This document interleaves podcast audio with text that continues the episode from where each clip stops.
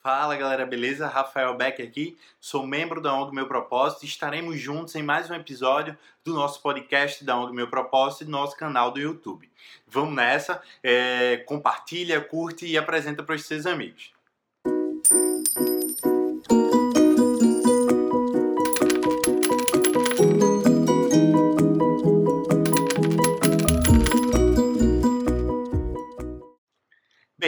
Nesse episódio do nosso podcast da ONG Meu Propósito, iremos falar um pouco sobre a nossa realidade em termos de economia doméstica e finanças nesse tempo de crise, nesse tempo de adversidade.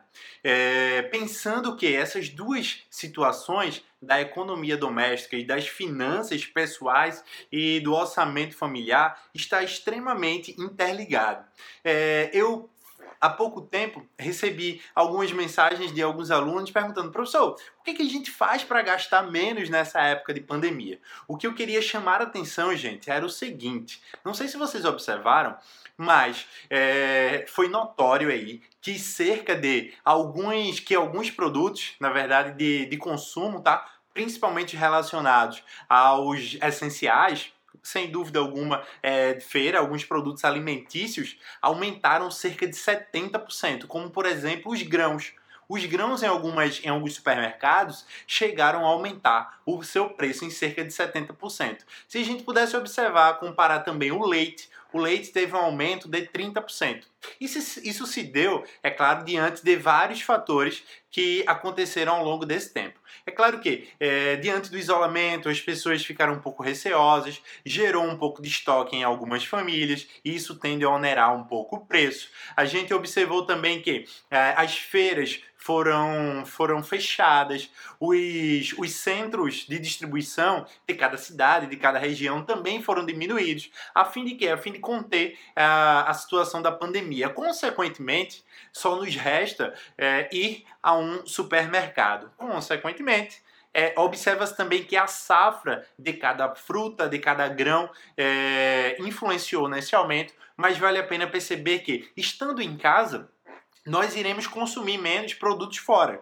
Consequentemente, estaremos destinando os nossos consumos principalmente para feira e, consequentemente, vai aumentar um pouco. Portanto, é fundamental discutir essa realidade de aumento dos preços, principalmente de alguns itens dentro da casa, visto que estamos em período de isolamento. Observa que provavelmente a conta de energia vai aumentar um pouco. Observa que a, o consumo de gás, o consumo de energia elétrica, o consumo de água, consequentemente, vale a pena pensar nessa realidade, nessa junção da economia doméstica com as finanças, a fim de potencializar os nossos resultados ao longo dessa situação adversa. É, outra aluna falava o seguinte, professor, mora na minha casa eu, um irmão mais novo, adolescente e tal, meu pai e minha mãe. Professor, eu sou estudante de contábeis, consequentemente eu tenho um pouco de noção da, de finanças, assim também como eu acompanho o YouTube, o podcast da ONG Meu Propósito, o Instagram, e eu consigo ter algumas dicas. Então não, não perde, segue lá também para ter algumas dicas e algumas observações. Ela falava, professor, só eu na minha casa sou estagiária e tenho é, uma reserva de emergência.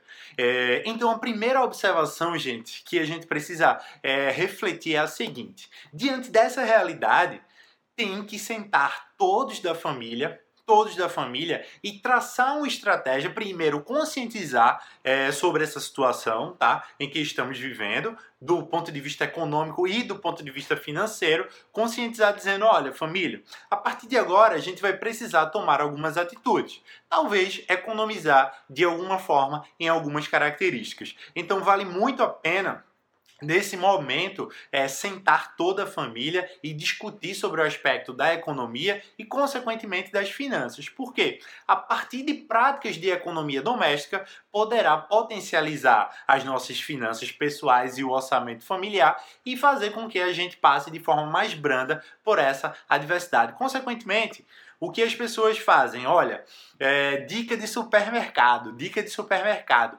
Não vai ao supermercado com fome, tá? Porque você vai tender a gastar um pouco mais. Outra situação é lista todos os produtos que você precisa. Lista todos os produtos que você precisa e discrimina se esses produtos são de fato essenciais ou supérfluos. Se os supérfluos, é claro que a gente fica um pouco mais ansioso em casa e tal. Então, não, pelo menos não gasta tanto com bens supérfluos para que possa. É, geralmente os bens supérfluos são um pouco mais caros para que possa acontecer um pouquinho mais de reserva aí para tua família. Então, vai com a lista de, de, de da feira para que possa melhorar a tua condição. Outra característica, procure, por exemplo, os supermercados mais baratos. É, talvez alguns atacados ainda estejam funcionando, então vale a pena você fazer uma pesquisa de preço para entender essa realidade. Pois bem, gente, por quê? Porque através dessas práticas, eu vou falar outras mais lá na frente, vai impactar as finanças da, da família. Consequentemente, mais do que nunca, é planejar o orçamento familiar ao longo desse período. É entender que, tipo, segregar de fato, conhecer os seus gastos. Ó, 50% dos meus gastos eu vou tirar para os bens essenciais. Lembrando que, muito provavelmente,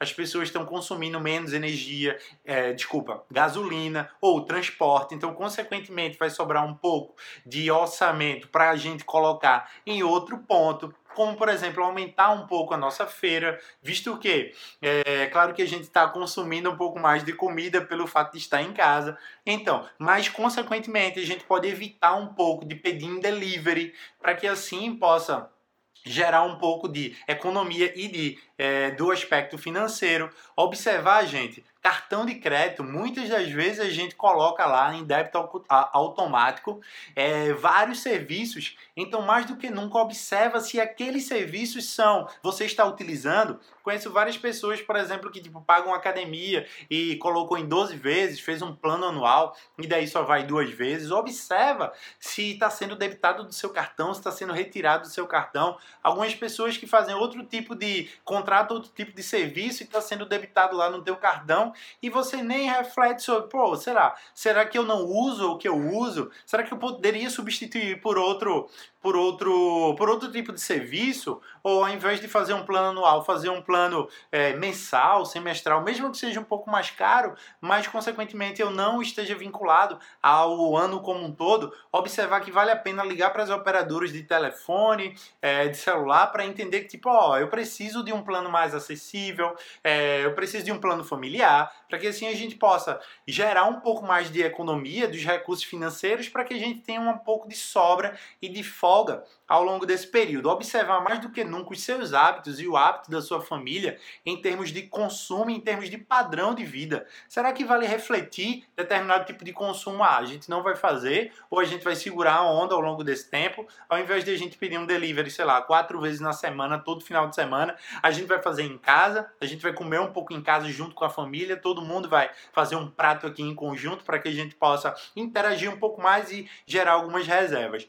Pois bem, gente, esse aspecto da economia é, doméstica é muito importante. Pensar que, tipo, ah, coloquei a máquina, é, roupas sujas na máquina de lavar. Pensar que, tipo, eu só vou usar a máquina de lavar quando eu tiver a quantidade de roupa suja para utilizar a potencialidade máxima daquela máquina, porque uma máquina de lavar geralmente gasta muita energia.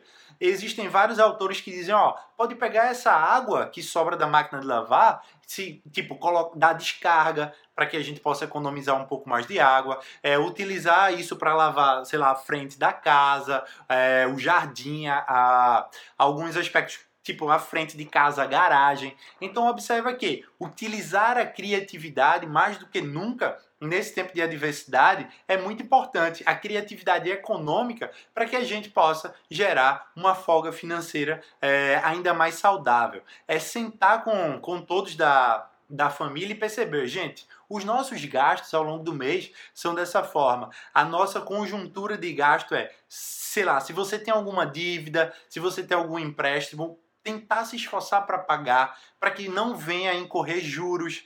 A gente, é claro que existe uma flexibilização em alguns, em alguns aspectos com relação a isso, mas sem dúvida alguma irá existir a consideração de juros no longo prazo. Então, faça de tudo para não estar é, imerso, submerso nessa característica de juros. Outra coisa que a gente precisa fazer é redução de desperdício, gente. Redução de desperdício. É, saiu, saiu de algum cômodo, apaga a luz.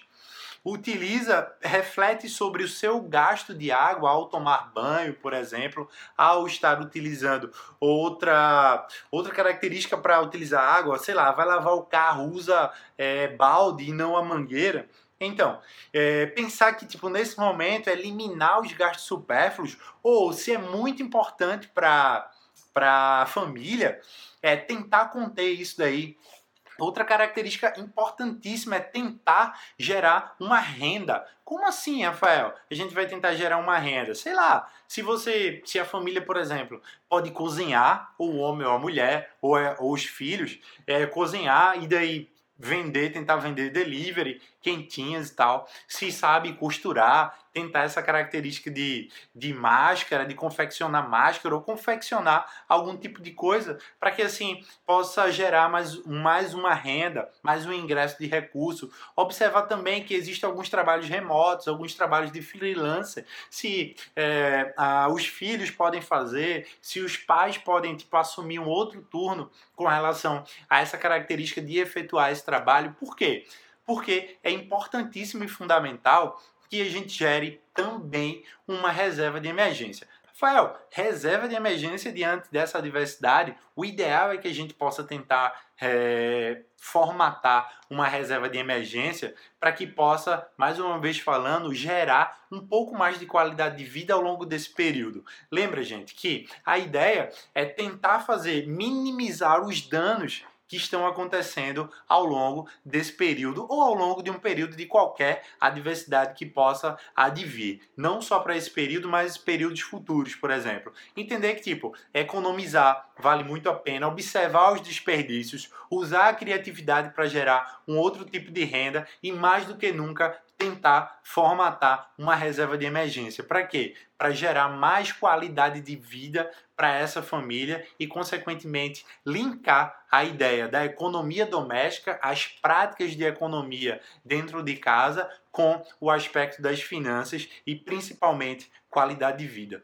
Gente, é isso que a gente espera. Entender que as finanças são parte do nosso processo e são promotoras sim de geração de qualidade de vida. Então, é, esse podcast era para discutir, para que você pudesse refletir sobre essas características, a relação entre a economia doméstica e as finanças como parte fundamental para as nossas vidas. Gente, espero que você tenha gostado desse episódio. Escuta os nossos outros episódios ou vê pelo YouTube, pelo nosso canal da ONG Meu Propósito. Compartilha, indica para os seus amigos. É, nós postamos várias coisas também no nosso Instagram, arroba ONG Meu Propósito. Então observa que nós temos vários canais de comunicação para com você. E sua ideia, sua colaboração é muito bem-vinda. Então, se quiser entrar em contato com a gente, entre em contato via Instagram, entre em contato com a gente via YouTube, será muito bem-vindo. Vamos juntos promover mais do que nunca educação financeira para todos